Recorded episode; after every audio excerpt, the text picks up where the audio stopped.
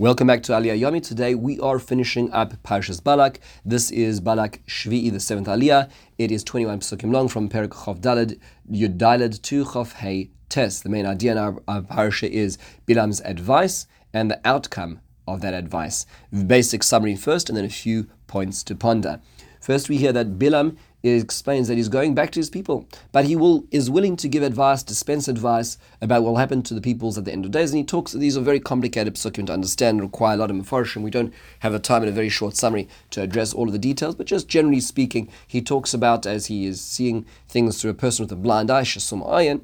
And he talks about the, he is a person who sees the word of God. He now describes first of all the future of Israel. He says, Darach Yaakov, there's going to be this star which comes out of Israel, a ruler coming out of uh, out of Israel and Jacob, which will smite Moab and the children of Sheth, which means all the nations who come out of Sheth, the child of Adam. And he talks about Edom, who will be inherited, and so will Seir. And then he talks about a ruler who will come out of Yaakov. So that seems to be the area that talks about um, Bnei Israel. Then he talks about Amalek being the first of the nations. That means the first nation to attack Israel. Now they'll be completely destroyed at the end of time. And then he talks about the Cani. The Cani seem to be the children of Yisro and they live very close to Amalek. Yisro and Amalek seem to always appear back to back in Tanakh in multiple areas. Worthwhile looking at homework and working out where else they, that the Yisro and the Amalekim appear um, in close proximity to one another as two models of nations relating to the uh, to Israel from the outside and he describes how ultimately they'll be taken from their cleft in the rock, from their place where they're protected, um, and to be destroyed by Assyria. And then he, has a, a very enigmatic line about Assyria, how is uh, no one will escape Assyria's control, Ashur. Okay, and then off he goes, and he goes back to his place. Very complicated and you know, deep, deep words which require a lot of work on.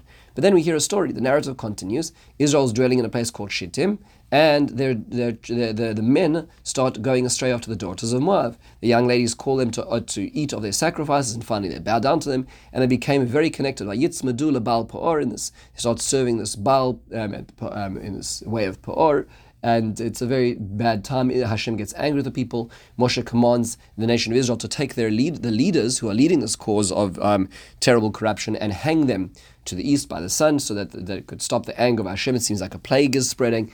At which point, one man comes in, front of Moshe with a Midianite woman at the entrance to the Ohel Moed.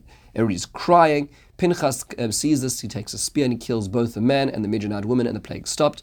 And the plague has consumed 24,000 people very enigmatic. So, a few basic points to ponder. We're going to look at three basic questions here. Question number one what is all this talk about the, uh, the uh, uh, you know the leaders of the Jews that Bilam's talking about? The future, he sees these leaders. What's going on here? So the Rambam in Hilchos Malachim Perek Yud says that we're referring to two stages in Jewish history. One is in the in the times of David HaMelech, the first king of Israel, who's able to bring all of Israel together under one king, who's able to expand the borders of Israel. That's what is referred to, and, and every half of pasuk is referring to David. But the other half of every pasuk is referring to the Melech HaMashiach, who's also a child of David, a scion of the house of David, who will in the future bring Mashiach as well. So therefore, the Rambam um, uh, uh points out Um, Erenu v'lo ata, I see him but not now, that's David. Asherenu v'lo karov, I gaze upon him but not close, Zeh Menachem Mashiach. Darak Kochami Yaakov, I draw a star from Jacob, that's David, and Kami Shevet Mi Israel, and there's going to be a ruler or a staff from Israel, Zeh Melech Mashiach. So he goes on to explaining each or half pasuk referring to these two these two entities. It is worthwhile noting that the Rambam continues that that is the reason, by the way, that when a man by the name of Shimon um, became um, started fighting against the Romans in the year 130 Common Era, he, became, he became known as Shimon Bar Kochba. Some call him Bar Koziva, which means the son of falsehood because he was a false Messiah.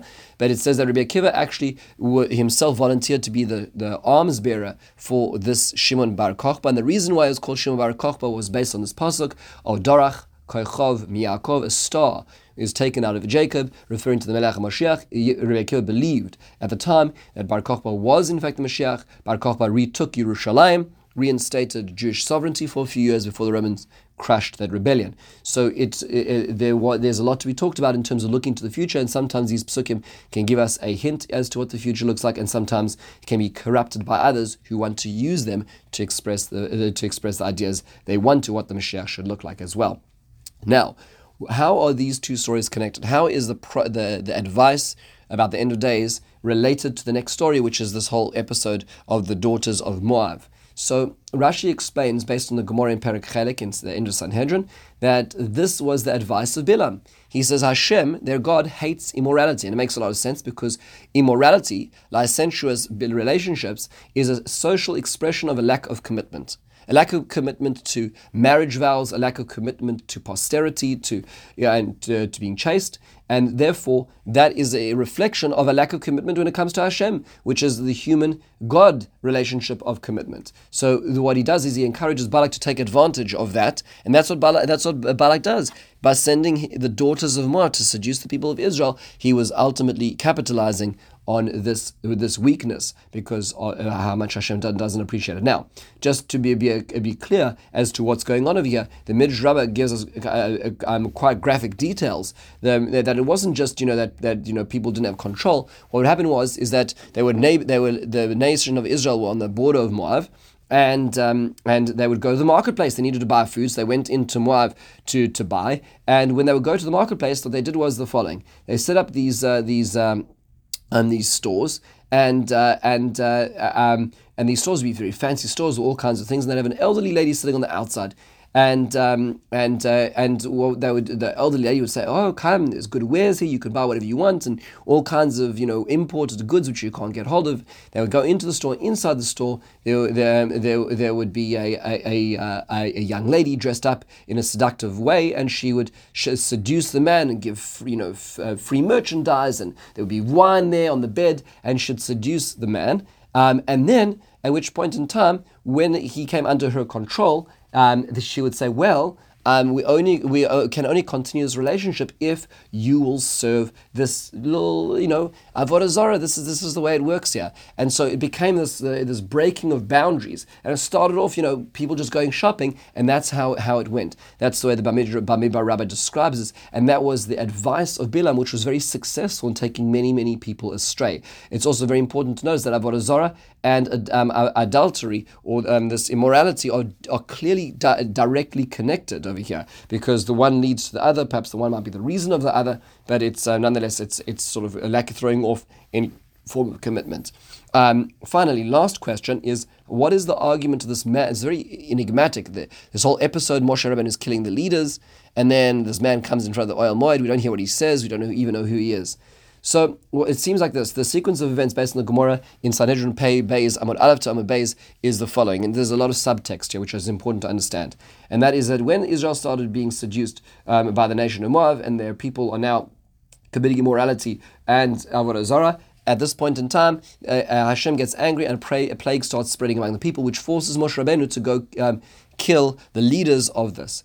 At which point in time, the leader of the tribe of Shimon, a man the name, by the name of Zimri ben Salu, um, feels this is unjust. This, this is not fair that these people are dying because this. And he goes and he grabs a Midianite princess whose name is Cozbi, and she, he grabs her and takes her in front of Moshe Rabbeinu and he says, Tell me, Moshe Rabbeinu, is it forbidden to have a relationship with this young lady? And if you tell me no, then can you explain to me how it is that you married a Midianite woman, Tzipora, yourself? Now, the difference was that there was before Matan Torah and this is after Matan Torah. There's multiple differences. But nonetheless, he, he publicly, in a certain sense, challenged the divine right of there being a plague and why Moshe Rabbeinu was taking such action, action, almost as if Moshe Rabbeinu was the aggressor in this case.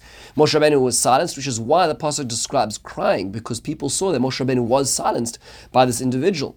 And they were, they were, they, they were so shocked that Moshe Rabbeinu couldn't respond. At which point in time, Pinchas gets up and says, "Isn't there a halacha that that aboil aramis kanoim poigim boy that a person has a direct a public relationship with a with, a, a non-Jewess in such a case that it, uh, those who are zealots can take care of it?" And the, the Moshe Rabbeinu acquiesced and said, "It's, it's a halacha, but ein morin One doesn't, um, you know." Uh, publicize or make this public policy, but that would be the halacha. At which point Pinchas took the law into his own hands in order to be able to do this. And the Gemara goes on to describe the, the amount of risks that he took because he could have been killed as a rodef, as a person who was a pursuer, but nonetheless he took this opportunity to silence the plague. So what you see is a fascinating thing over here, and that is, is that this man, this uh, this Zimri ben Salu, wasn't just a person who was you know running after his own um, uh, personal indulgences. He was a person who felt very strongly about this being incorrect, about this whole plague being incorrect, and was challenging Moshe Rabbeinu, and in fact challenging Hashem as to why people should be punished for this,